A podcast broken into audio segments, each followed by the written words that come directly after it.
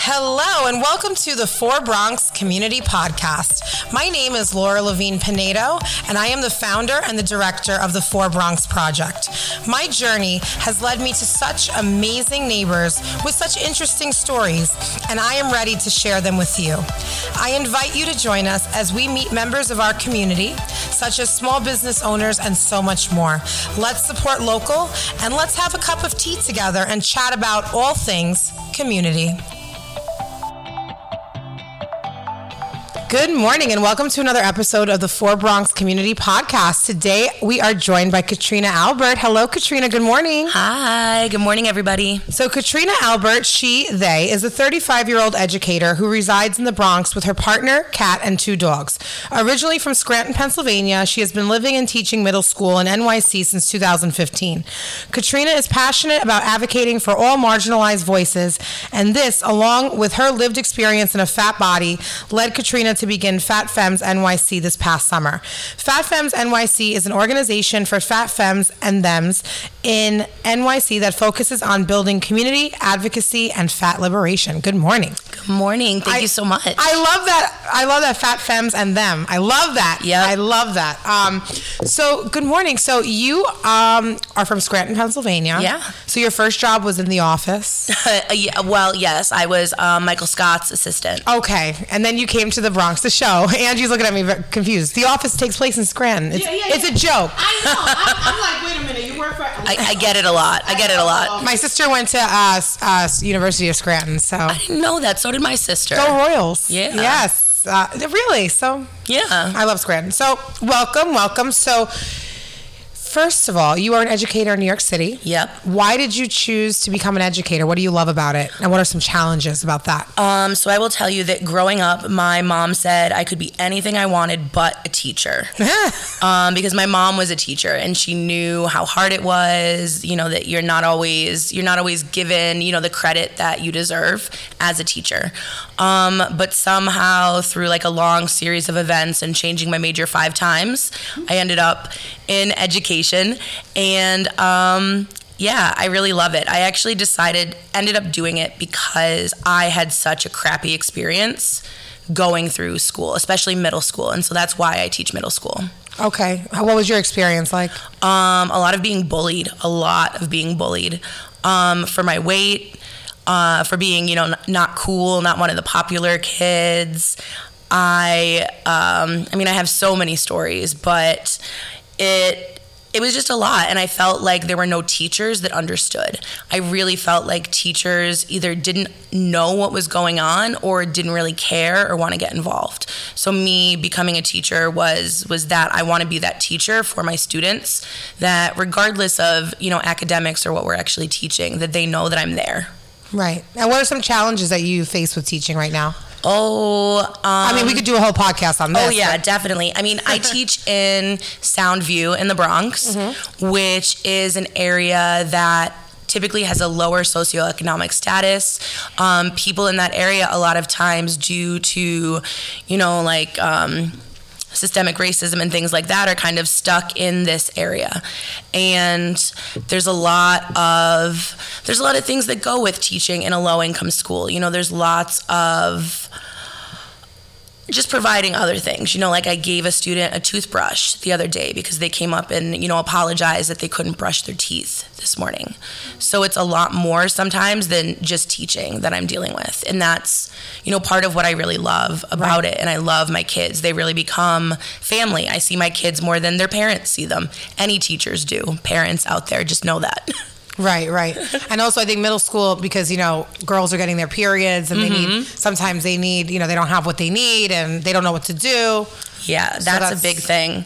Um, and even, you know, even the boys, a lot of the boys are now starting to be into girls and they don't know how to express that. A lot of times they don't necessarily have that model that's teaching them, like, oh, when you're attracted to someone, this is how, not calling them names or like throwing things at them, you know, how to actually interact with people. And, you know, that's all middle school boys. Right. That's a really tough. Those are really tough years, actually. I'm. I remember like hating myself middle school years, um, because, and we're gonna go into this. I am plus size, proud, um, and. I mean, I always say like it was traumatizing shopping in like the early 2000s. Oh my I don't know how old you are. 35. Okay, I'm 33, and I just remember like that Abercrombie era. You? Oh, you walked into Abercrombie Hollister. or Hollister and they gave you dirty looks. Right, and like I remember going shopping with my friends, and like I would like used to go to Aeropostale because that was mm-hmm. like the you know was the whatever cool- the the cool. cool I can't curse. I was gonna say the sh- you know, but in the day, honey iced tea. the sugar honey iced tea back in the day, and I was like, oh my god, please, please, can I fit into an extra large? I remember this, Mm-hmm. so I think it's gotten a little bit better uh, shopping. Yes, definitely so much better So than much when better. I had Lane Bryant. Lane Bryant was my option, which was like 50 year old women clothes when I was a freshman in high school. Um, no wonder I was picked on, you know. Right. But it, there wasn't options. Now, mainly, I want to say due to the internet. Honestly, so much of this is due to the internet that I can talk about. But we have clothes that are doing you know companies that are doing plus size clothes online so that people have access to that um, clothing in store is still really difficult to find a lot of companies you know push plus size clothing but they don't actually carry those things in stores. So it's definitely gotten better but it's gotten better online hasn't gotten much better actually in stores No, or it hasn't. And then I have a bone to pick because, you know, I do like Torrid. I don't know if you shop there. oh gosh yes but so expensive Yeah, and I, and I, I kind of feel like I feel uh, petite there because I am like a size one there. I'm just saying. no, no, but um, it's just so expensive. Like it's not fair. Like I always like you go to Forever 21 and you could get a shirt for like five dollars. Well, now it's like inflation, maybe ten, right? There's no. You know, if we want a shirt from Torrid, it's like forty friggin' dollars. You know, yeah it's crazy. the best option for us for that is like maybe Old Navy, but I can't go into Old Navy. Old Navy only carries up to a size 2X in store. Really? They so they actually did. Sorry, I'm talking bad about Old Navy right now. It's all right. They did These are just the opinions, Old yeah, Navy. just opinions. but however, Old Navy, I'll talk to you guys. You did do Old Navy did do a whole body positivity campaign where they celebrated like, look, we carry sizes for everybody in store, and for a couple months they carried up to a size 4X, which is what I wear at Old Navy. The sizing's a little bit smaller, but um, I was so excited to be like, if I, you know, got invited out to dinner, I could run to Old Navy and get a shirt that fit me, and then all of a sudden they started taking it. They took three and four X out of their stores. Um, I'm not going to tell you how many times I cried to Old Navy employees because I'm like, you. You literally just had a campaign. Your bags, your signs, your internet advertisements, everything. And now you kind of just took it away. Makes you wonder what was the purpose of that, right? Yeah, I mean, they claim that they didn't sell enough 3X and 4Xs in store, but the average size of women in the country is like a size 16. It is, like but people don't realize that. Yeah. Yeah, so the fact that they don't sell larger clothes it, the larger clothes is I I don't know when most people in the world are buying larger sizes. Well, I do have some good uh, news for you because I'm a bit of a shopaholic and I Uh-huh. love to shop on a budget. Um, Old Navy, the larger sizes, right, are you can find them. 3X, 4X. I see them all the time. You know where? Where? On the clearance rack On at Burlington. Burlington. They No. have they have yoga pants for like three ninety nine in a size four X, and they are so cute. I was like, oh damn, like they're All the, not ones, my size. all the ones that Old Navy took out of their stores. They're they in just Burlington. sent to Burlington. So you got to go to Burlington. I'm not even kidding. okay. Yes, Angie Shake. We Yeah. if there's one thing we know here at Four Bronx is how to shop and how to shop on a budget. Those clearance racks, I have short patience except for those clearance racks. I'll be there for three dollars. three hours. So um, yeah. So other than that, like you know, but even still, it's not so. When you go shopping, it's not really. You got Torrid, you got Lane Bryant. They're a little bit better, but like I can't shop online. My body fluctuates, and I'm different sizes, and you know I can't dedicate myself. Yeah, and sizes are completely made up. They're completely arbitrary. You can actually research the history for women's sizes. Like they're just made up. They chose, you know, like a couple women that were, you know, like white, you know, Western, Eastern European descent, Western European descent women, and they measured them and they're like, okay, this is the typical body size now. Right. You know, there was no variation. And so because that doesn't work, because obviously women are not all the same size or the same shape. or the same shape, companies have just been arbitrarily making things. And that contributes a lot to, you know, us hating our bodies. Cause it's like, what? We wear this size now when it's completely made up. It doesn't mean anything. Right, right. So I want to like backtrack a little bit because we could talk about this. Oh, Yeah. I feel like this podcast might go on for. Okay, so you backtracked, right? Okay. You're a teacher. yes. And when did you have this idea for Fat Femmes? Because this is why we're here. So how did this happen? Um, well, the internet, the fat community on the internet started. There has been fat community on the internet to backtrack for years now. Um, and within the last couple, maybe even like 10 years, I'm not quite sure, we've started, you know, like meeting in public and having in person gatherings. Um, Fat Babes Club of Columbus was one of the first to kind of, you know, really gain attention. They were one of the first groups to do like the big fat pool parties Oh, and things like that. Um, and so seeing their presence online and what they were doing, I wanted to get involved in that. And when I moved to New York City, I assumed, you know, living in New York City, there would be a lot of fat community. And there wasn't. And I don't want to say that there isn't other fat community because there's a great group, I'll plug them, called New York City Plus. Okay. And they do a lot of uh, really great events, you know, like parties and um, beach events and things like that. Um, but I really wanted to focus on fat liberation and fat activism. And when I didn't see that, um, nothing happened for about seven years. Nothing happened. I was kind of hoping it would start, and it didn't. And then um, over this summer, I actually started a random Instagram called, I think, like Fat Babes of Brooklyn when I was living in Brooklyn. What up, Brooklyn? yeah, yeah. shout out, shout out to Crown Heights, Bed Stuy. Yes. Yeah. Um, but I never used it because I chickened out. And then one day I went to the Instagram and it had like 400 followers Oh wow. on this page that I had never. There was like one post on it that was like, "I don't care about your diet, Karen," or something like that. Uh-huh. And all of a sudden, there were like hundreds of followers, and I was like, "Oh, like maybe there are people that are interested." So um, it was really, you know, my my partner, my boyfriend is wonderful, and he really encouraged me to, you know, try it, start it. And so in June, I started this Instagram. I changed it to Fat Femmes NYC and started, you know, posting just fat liberation, body positive things. And people started, you know, commenting and interacting. And that's when I realized maybe I could get people to come in person. So I advertised my first meeting. We did it in Brooklyn, and like 15 people showed up. And I was in tears because this was a group that I started for me that I needed. And I really didn't think that other people would show up. Right. And the fact that other people showed up and said to me, like, wow, thank you. I really needed this or I've really wanted this.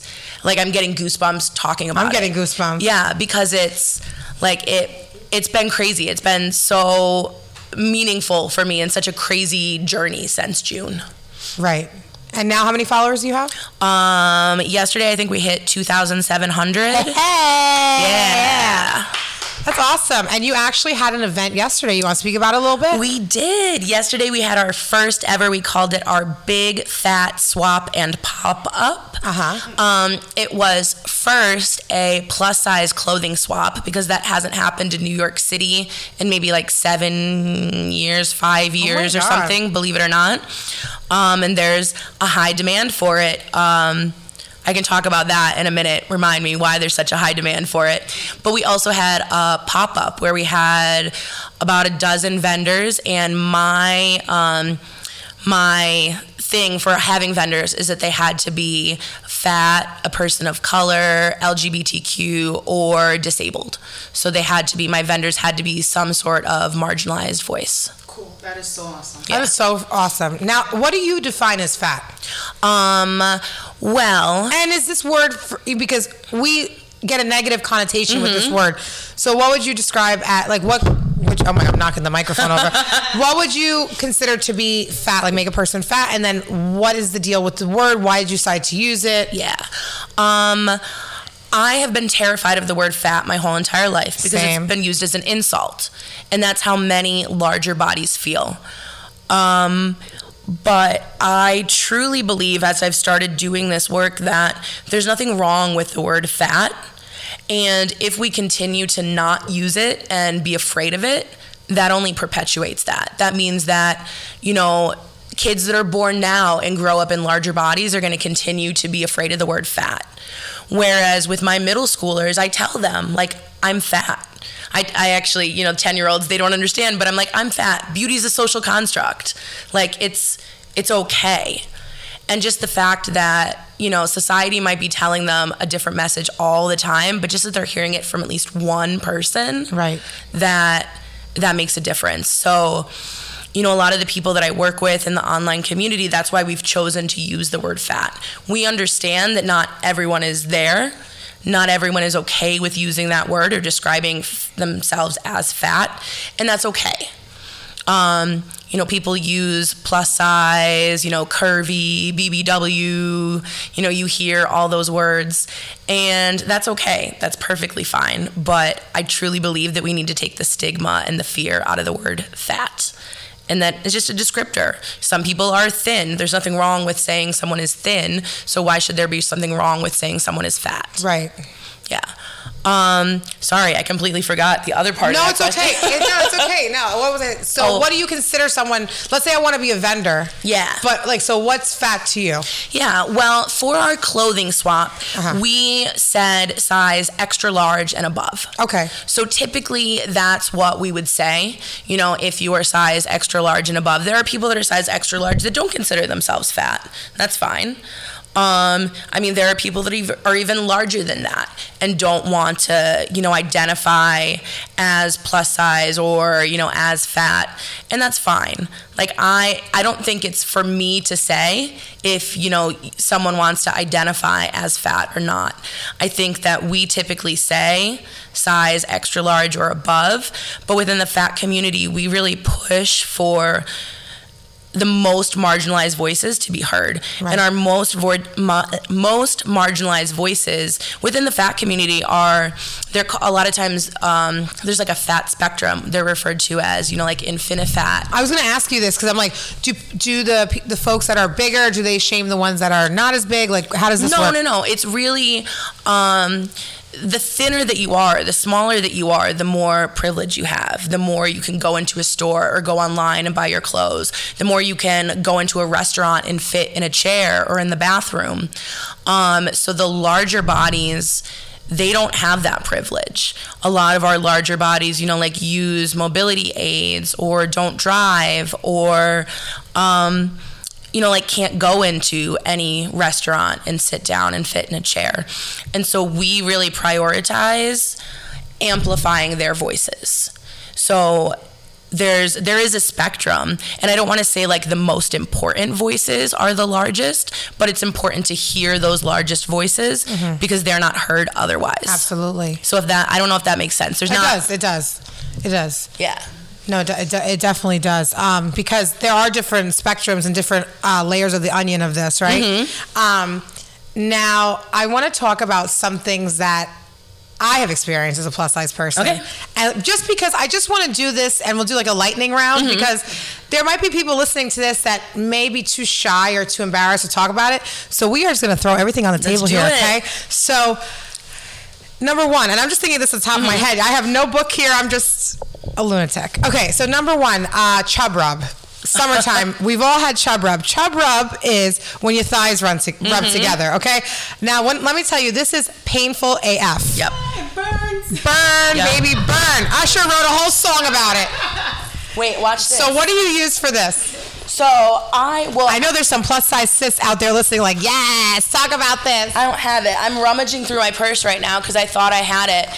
Um, I'm not gonna lie. I wear shorts that I try to wear longer shorts. Mm-hmm. So if I'm wearing like a dress or something, I always wear shorts underneath it to prevent the chub rub. Like biker shorts, right? yeah, yeah. see? Those little biker shorts, you can get them. Um, I there are some good products now. There are. There, I think Megababe is That's one of I'm, them. look, I'm googling it now. Yeah. it's in Target. It's like a deodorant. Stick. Yeah, it's like a Yeah. deodorant stick. You can rub it on. Um, I was just at Philly FatCon two weeks Uh-huh. ago, and um, I I got the I pay I paid for like the VIP ticket, so I got a swag bag with some Megababe in it, and yeah, so there's actually a lot of options now, or a lot more options. People are paying attention to the chub rub because it is very painful. Yeah. Talk about painful. You go to Miami Beach in July and you walk there in those shorts. Oh, Oh my God. All right. So that's number one. Number two, when you go on an airplane and you need a seatbelt extender. So, how do you do this without making the most commotion? Do you do it in the beginning when you go on? Yeah. Um, so I will tell you first that when this, when I first started flying, I was terrified. It was like the most embarrassing thing in the world for me to ask for a seatbelt extender. Because specifically flying, there's kind of such a stigma against being a bigger body flying. Um, I ask now when I enter. When you get right on the plane, you know, there's typically like a stewardess or someone there to greet Right, you. right. And I just say like right away, hey, can I get a seatbelt extender? Right. And they, you know, like it's private, it's just you and them, and they will typically bring it to you. It's funny because like they think there's embarrassment among it, so they'll like on the sly kind of hand it to you underneath because they don't want other people to see it. Um, sometimes larger bodies buy their own seatbelt extenders because they're so afraid of asking, but you don't have to do that. Don't do that. Use the planes. It's safer. Just ask. I know it seems really embarrassing, but they have them for a reason. Right, Yeah. right. Um, and then, so, you know, going into a restaurant that and not having a sturdy chair and worrying about when you're eating is a chair going to Mm-hmm. break. There was a movie with Gwyneth Paltrow. What was that movie called? Shallow Hal. Don't Shallow get me Hal. started on oh, Shallow Hal. God! Please don't. No, remember that scene where the chair broke and Yeah, yeah. That, I mean, and that's a real thing. I mean, we could have a whole podcast on Shallow Hal and '90s fat phobia movies if Norbit, we want to.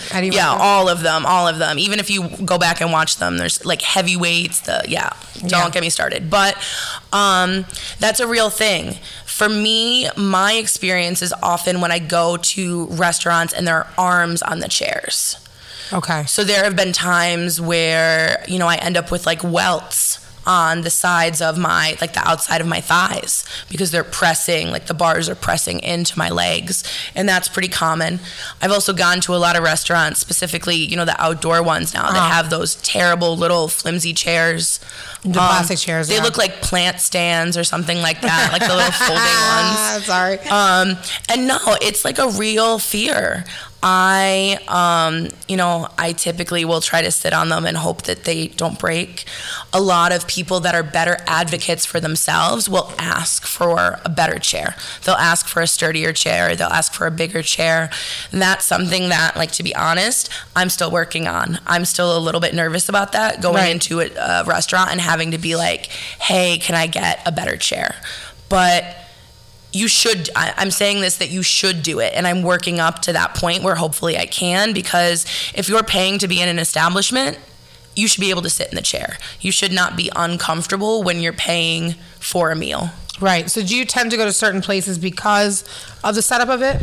yes i mean i will go to places obviously where i'm where i'm comfortable it's a lot less anxiety than showing up to a new place but i'm also fortunate that at my size i mean um, i'll tell you guys i'm five six. i'm uh, like 320 pounds um, i've always been plus size but i'm fortunate enough that i can still go in and sit in most chairs even if there's welts in my legs you know even if it is a tight fit or i feel uncomfortable i can still do it. There are larger bodies where you know you need to scope out a place before you go there. You need to call and ask what are the chairs like? Something that never even occurred to me until i started hanging out with more fat bodies were restrooms.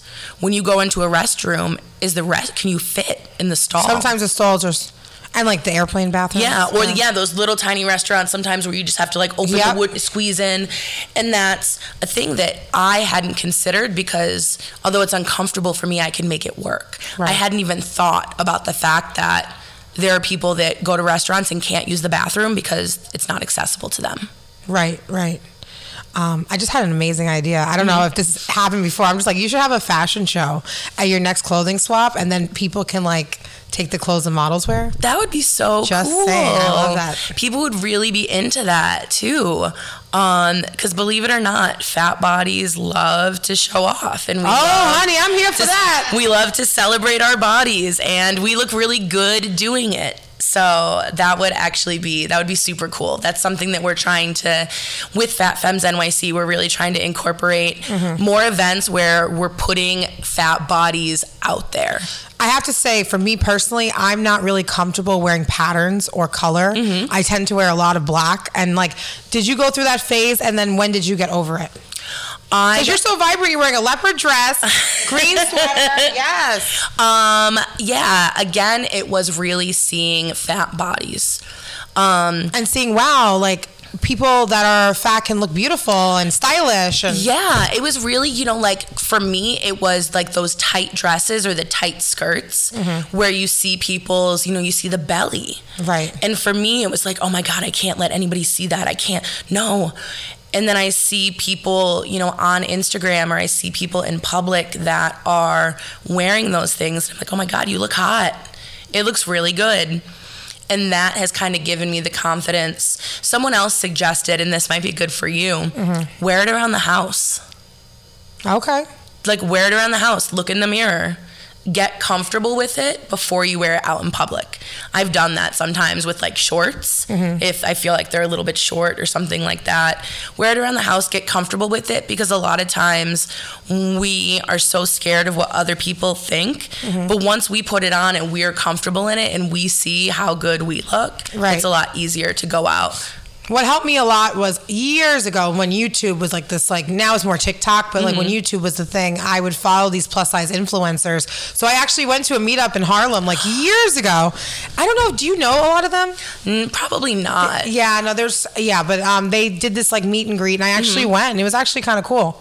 yeah It was cool. it's so cool for me to see for like the first time I had my meeting and people showed up to be like, wow, like look at these people wearing things that Right. that I would love to wear but didn't think I could.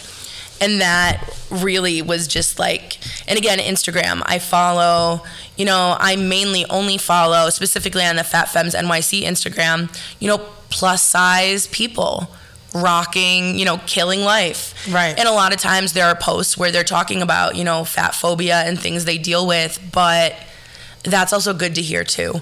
Like it's so it's I don't want to say it's so nice to hear because it's not nice, it shouldn't happen, but it's it's validating, I guess, to hear that other people still struggle the same way that I do sometimes, you know, with body and image. it's nice to be it's nice to be amongst people with the same interests i don't want to say problems but you can connect on this level and learn from each other so it's nice Yeah. we actually had identity here um, do you know identity they're No. a performer they were at pride and um, they um, do like uh, pronouns Oh, I and- do remember remember now, remember yes. so they have this thing it's you know uh, queerphoria Ooh. you should use fatphoria instead of fat phobia We oh, I You know what I like mean? that. Yeah. We use we try to use fat joy a Fat lot. joy. A lot of times, you know, like fat joy, things like that, unapologetically fat. A lot of people will even use um, glorifying obesity because that's something a lot of times that people tell, you know, fat bodies like you're glorifying obesity. Right. Like you shouldn't exist. or Look an at you." unhealthy lifestyle Yeah, that it's like no, like I'm glorifying this. Like look at me. Like I am obese. You Mm-hmm. know, according to you, I am obese, and I'm glorifying. I'm living my best. Yeah, life. why should you wait to live when you lose weight or gain weight? Mm-hmm. Why should you wait to live? Now, I think, did you ever do Weight Watchers? When I was like ten. Okay, my mother put me in Weight Watchers. Shout out, mom, I love you. Yeah. I still turned out all right. Talk about, speak about traumatizing. Yep. Being like publicly weighed in every week and then your body naturally fluctuates. Like me, I gain eight pounds when, I, when I'm on my period. Mm-hmm. So, but when you're a kid, you're like, oh my, like I'm embarrassed. And I mean, that was really traumatizing for me, I have to say. For you? Yeah, I mean, I was probably 10. I think I did Weight Watchers a couple times, but you know, in late elementary school, middle school. Um, and it was like, first of all, to be around like old women, you know, older women. Well, now it's different with the app. That's something I wanted to ask. Here you are. Here, take my mic. You take my mic. this, is, this is Angie. No, take it. I have a question. No, because I'm wondering. All right. So I just wanted to know what was the youngest age of the member of your group? Yeah, um, that's a good question. So right now it's pretty much been the youngest people have been in their 20s we've done some things at bars so 21 plus. But ideally we really want to start doing events that are open to people of all ages. It's really important to me as a teacher that i'm creating spaces for fat young bodies to exist safely in. Right, right. I know because like you know we I think we started this struggle you and I um not I don't want to say struggle that's the wrong word. This journey of self love and acceptance. When we were kids mm-hmm. we struggled with our body image. So you know having a place for fifth graders like it's it's nice you know it's nice for them to feel part of something. Now speaking of groups let's talk about dun dun dun the Riverdale Facebook group oh, oh no. Now, they can be very beneficial in many ways, like promoting uh, businesses or promoting, you know, local initiatives, getting to know your neighbors. But it also comes with a, uh, how would you describe this? Yeah, I mean, there's with every good comes, you know, there's some there's some bad that comes with it, unfortunately. People are flawed. um, and unfortunately, I think that shows up on the internet a lot. Right. Now, shout out to the moderators of the Riverdale Facebook groups. You guys are doing an amazing Yeah. job. It's just, yes. So, w- how do I even begin this? I need a cocktail. But people can be mean. Yes. Okay. Now, you've had run ins on this group yourself, correct? Yeah. And you've disagreed with people in this group. And one guy even made a comment about your weight, correct? Oh, I've had multiple people make comments about my weight in the Riverdale group. Um, the interesting thing about being a fat body is that, you know, even behind a keyboard, that's still the first insult that people come to. You know, as soon as I say something that people disagree with, they click on my profile, they see that my body is larger, and they come back with, you know, oh, well, nobody wants you anyway, or oh, you look like you. Somebody said to me, oh, you look like you frequent the restaurants in Riverdale all the time. And I've seen this with my eyes. You sent me these messages. And I have to say that as a community altogether, we can do better. It's not the majority. I think it is um, a small group of people, but they tend to be the loudest, but they're not the strongest. And that's unfortunate because Riverdale is a really great pa- place, and there's a lot of really great things, like you said, that happen, you know, in the community and online. Right. I think this cyberbullying, it needs to stop. I think it needs to be more. Um, I mean, I don't even know what to say. Like, it's just. Keyboard warriors need to quit it. They need Yeah. to quit it. So, you know, what would you say to a, a keyboard warrior, quote unquote, that, you know, before they say words like this to anybody for anything, mm-hmm. they should think about it because it affects people? Yeah, definitely. Like I think that people forget that you know there are human beings that they're actually talking to. Just because you're typing into a screen and you're not physically interacting with someone doesn't mean that it's not a real person.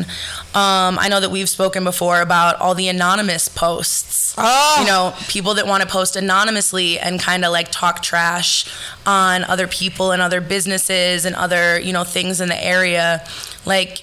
We're, you're not fooling anybody. You know, if you're anonymous, it's because you're a coward and you know you did something wrong. Exactly. It's like, I mean, I could open a pizza shop tomorrow, right? And then just say, oh, ABC Pizza, like my competitor, I found like a hair in the food or a roach. And there's people that actually will believe this without doing their research and start boycotting a local small business because of nonsense. And I think that it's so not nice. I think running a business or, you know, being a person doing anything is hard enough as it is. Why make it so much harder for people? So at least if you're going to post, have the the guts to put your name if that's what you feel and stamp stamp your name on your opinions. Yeah, and uh, my other thing would be like find a better way to have a disagreement than to name call. Exactly. Like again, you know, like if your first instinct is to call me fat and to make fun of me rather than to have an intelligent conversation, I know that either you don't have valid points or you're incapable of having an intelligent conversation. Right, right. So I think as a whole, we all can try to be a little bit nicer um, to people because you don't know what people are going through. Um, speaking of that, now there are people right now, as we're doing this podcast, that are struggling with their weight. They're at a low point. They are thinking about harming themselves, uh, taking their life, or maybe, you know, just not eating tonight or throwing up their dinner because of their weight, what would your advice? Now we're nowhere near health professionals here, uh, but what would your advice be to someone going through this right now?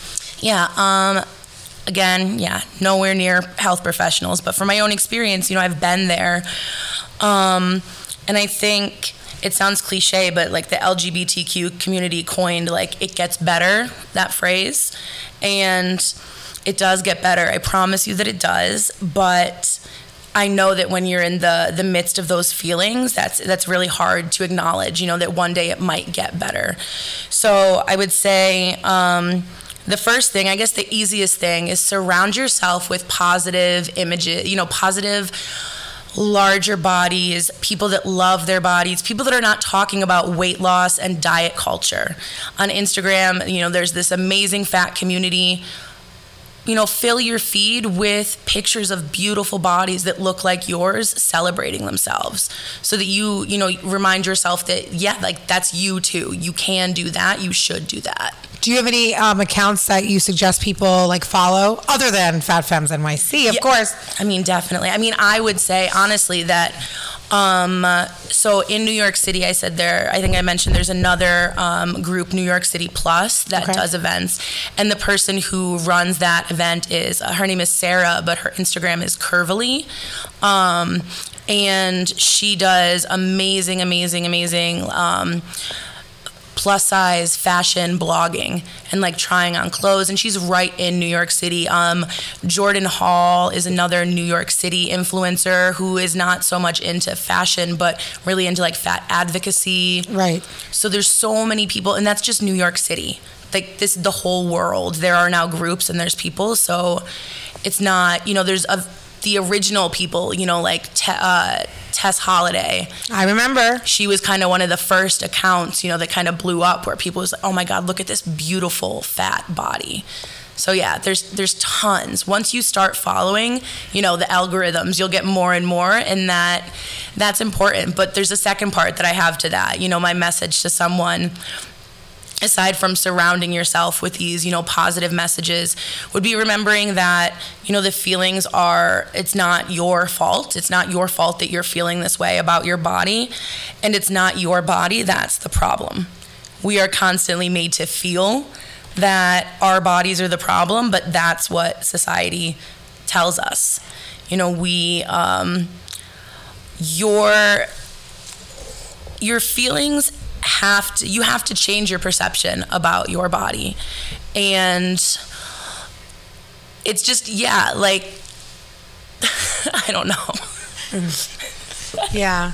No, like um, you know, there was a thing about like roller coasters, right? Roller coasters may not be the most oh yeah that i was telling you about thing. that before this idea of yeah that it's that it's not you i would say um too that reminds me of the other thing that i was going to say but yeah um the idea of like roller coasters and things not being accessible in the world and it making you feel bad about your body. I was talking um, to Laura previously. Um, my partner and I both love to go on roller coasters, but you know he can fit on them and I I can't.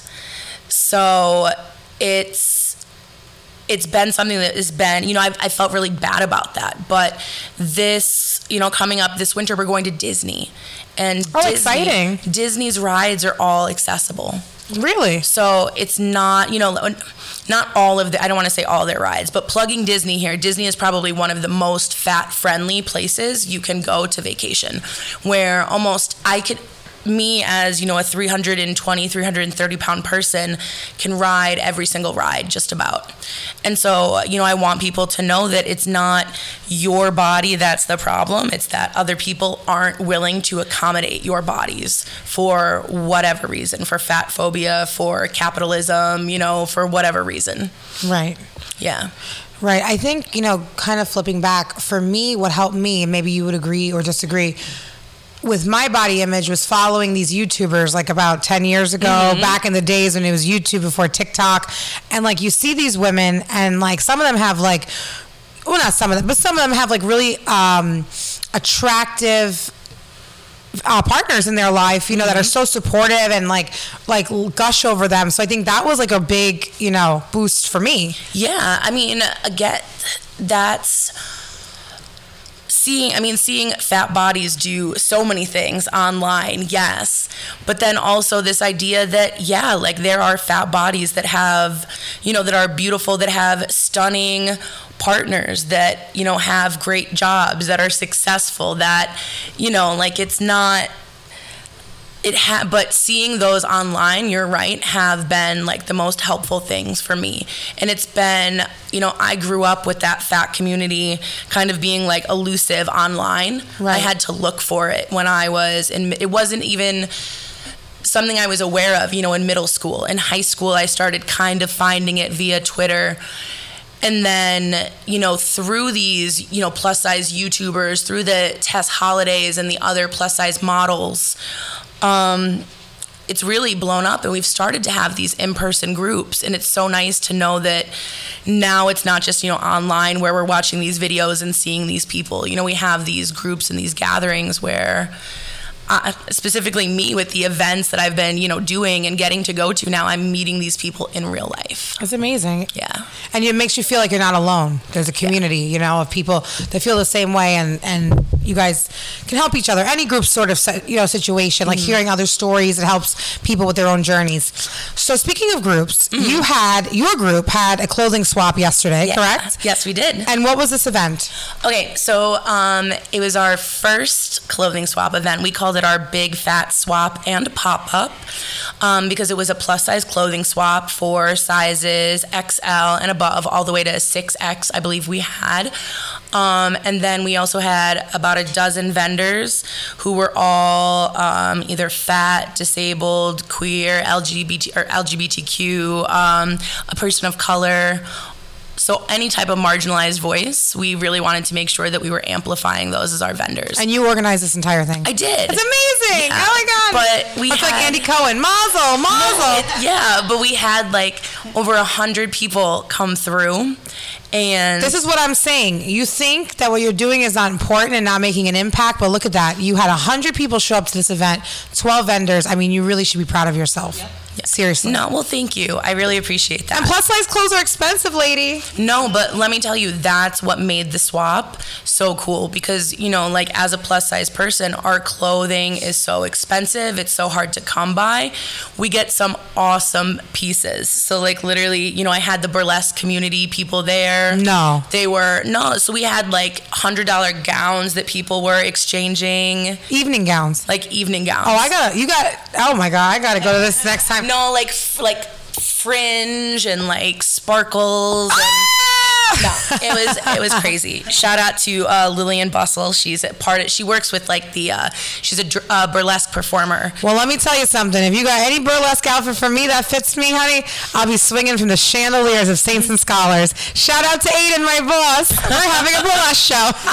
No, seriously, let's let's do it. Let's do yeah, it. no, seriously. And and what's amazing is how many bags you have left over in your car? I have like over a dozen, probably like fourteen or so. And you decided to donate to the Four Bronx, to the homeless shelters that we work with. And I want to thank you so much because about, I want to say back in May for Mother's Day, I had a clothing drive and I had a mother who I had nothing for her. She's a size 3X. It was like the saddest thing. And she's like, Do you even have like a men's 2X? Like, why should we, um, you know, what is, what am I looking for? You know, why should that woman not be able to feel her best, right? Because of her size. So, thank you so much for donating these clothes and providing a more inclusive clothing drive for the different mamas at the shelters. And I have her exactly in mind. She is on the Grand Concourse, and we are coming. So, you better have some bags of 3X. We got well. First of all, that's my size, so I donated like half my own closet. So we got. We got you, promise girl. We you, coming got for you. She's so fabulous. She has like her makeup and everything. I, I can't like, wait. And that's it's so important because that was something you know that my group discussed that it is really difficult to get plus size clothes in general. Right. So when you are in a situation where you're struggling where you know like you don't have that extra to spend, you know, it's really difficult. One of you know the members of our group was in a shelter as a child and said sweatpants Yeah. were what she got, you know. And so imagine imagine being a young fat girl and you know the challenges that already come from being fat, already come from living in a shelter, and now you have sweatpants to wear to school. I know. I know. I, she sticks with me, this girl. So we're gonna. Uh, I hope. I hope that she's not there. I hope that she got out of Mm-hmm. there. But if she's still there, she's gonna be the best dressed in that shelter. Mark our words. So give us um, a plug. Where can we find you? If we want to contact you, is there an email? What do we do? Yeah, so um, Instagram is our main platform. Okay. We are Fat Femmes, F A T F E M M E S Mm-hmm. underscore NYC. Um, check us out there. You can also uh, email us, fatfemmesnyc, no underscore in that one, at gmail.com. But Instagram works. Um, myself and my social media team are always on to answer messages. And I really, really, really want the group to be not us planning events. I want it to be fat people in the community coming to us and saying, hey, like, this is what we want. This is what we want to see. This is the kind of event we want for us. We've had people request, you know, axe throwing, lingerie making. Oh my God! know- We're bringing this to Riverdale, Katrina. No, this is coming. But that's so like literally, if you are out there and you are listening and you want to get involved and you want fat community, even if you know you don't identify as fat or consider yourself fat or you're not there yet, that's okay. Like we have a that's my plug. We have a space for you. That's amazing. That is so amazing. And um, you live in Riverdale. I do. So, what are some places that you like to go with Mike? Yeah. So um, I will say that as I was coming here, I passed Yo Burger, Uh-huh. and Yo Burger is probably my favorite place in um, Riverdale. I actually went there for dinner last night with my partner Mike, and I told him that my favorite restaurants are ones that are like dessert based in premise. Okay. So like Friendly's, you know the ice Oh, cream is like Friendly's. the, you know, you go to Yo Burger, Uh-huh. it's you got you gotta get the frozen yogurt. Like you're at Yo Burger. Shout out to Mario, owner of Yo Burger. Hey, Mario. Yeah, thanks, Mario. Have you met him? I haven't. I had to introduce you. Okay, well, He owns Yo Burger and Salvat- Salvatore's of Soho. you know what? I haven't been to Salvatore's. That might have to be a place that I try, though. yeah, and he's a very big um, community guy. For years, he's been doing such amazing things for the community. So. Okay, we're adding it to the list then. Maybe this week. Yes. But um, I also have to shout out though. I live up a little bit further north, closer to Mosholu, and so I have to shout out Emiliano's cannolis. yeah. are my favorite food in the world. Um, my partner works from home. When he does go to Emiliano's, which he does often, he always gets me a cannoli. He forgot once, and it was not it was not a good time for him. It will never ever happen. He's again. actually here uh, right now in the office, and that's he looks like he's in trouble. I'm sorry, Mike. he's like sweating over there. no. Don't it- ever forget that cannoli. You hear me? no, they're the seriously. I mean, everything is wonderful there, but it's even there's so many wonderful places in Riverdale. That's one of the coolest things about moving up here. I you know, there's so many interesting and unique places that I didn't expect. Right. Now, what's one thing you love about Riverdale overall, and what's one thing that you think we can improve on or you would like to change? Um, honestly, thinking about this, one of the things that I really love about Riverdale, Laura, I would say, is like you and people like you. Aww. No, really, because it's some of the some of the things that makes Riverdale the coolest are, you know, things like that you do and events that the community does and events when the community comes together, like your Pride event, or you know, like the um, the fridges that we have, you know, things like that in the community. Um, the community does come together to help each other, and that is one of my favorite things about it. You know, I belong to like the Riverdale Buy Nothing group. Great group. Yeah, and uh, you know, people are constantly will. Someone you know asks for like a couch or a crib, and like five people are like, "Here, let me help you. I'll bring it to you. Can I clean it for you know?" Yeah. People are so kind, and that's uh, one of the things I love about Riverdale most. Right. And what's one thing you think we can change or work on? Oh, uh, um, uh, that's the people I already said, you know, the people are very kind. But I think also, you know, traditionally Riverdale has been kind of a very like insular, close knit community. Um, and I think it's the community slowly changing. You know, it's the the New York, what was, you know, Manhattan, we've seen slowly spreading out across Brooklyn and Queens, and, you know, now up here in the Bronx. And it's a lot more diverse. And I think that there's a lot of people in Riverdale that haven't been exposed to that diversity yet that are you know, struggle with change sometimes. You know, there's always going to be people in any sort of community when new things happen, people that are reluctant to that just because change is hard, change right. is scary. Um, but like it comes to a point where that's not okay. Like change is scary, but when your fear of change is harming someone else or, you know, um, I don't know, like making someone else feel bad, I guess. I don't know if that, you know, um, when your fear of change is excluding others, let's say that. Right. When your fear of change is excluding others, then like that's not okay. You need to get over yourself a little bit. And so I think that that uh, the people of Riverdale are wonderful but I think that there are some people that need to be a little bit more open to, you know, the diversity and the great things that are happening in this community. I, was just so well said. Mm-hmm. So I've really, really enjoyed this podcast. Yes. We're gonna go now and look at these burlesque costumes. Yo. Um, so, what's your Instagram? One more time for the people. Yeah, fatfemmes underscore NYC. Check us out. Let us know if you have events. Come say hi. Yeah, just do it. Katrina, thank you so much for coming and telling your story. Um, if you have a story that you'd like to share with us, please email me at Laura, the number four Bronx at gmail.com. Until next time. Well, friends, that wraps up another episode of the Four Bronx Community Podcast. If you would like to be a guest on the podcast, email me today at laura4bronx at gmail.com. Join us next time.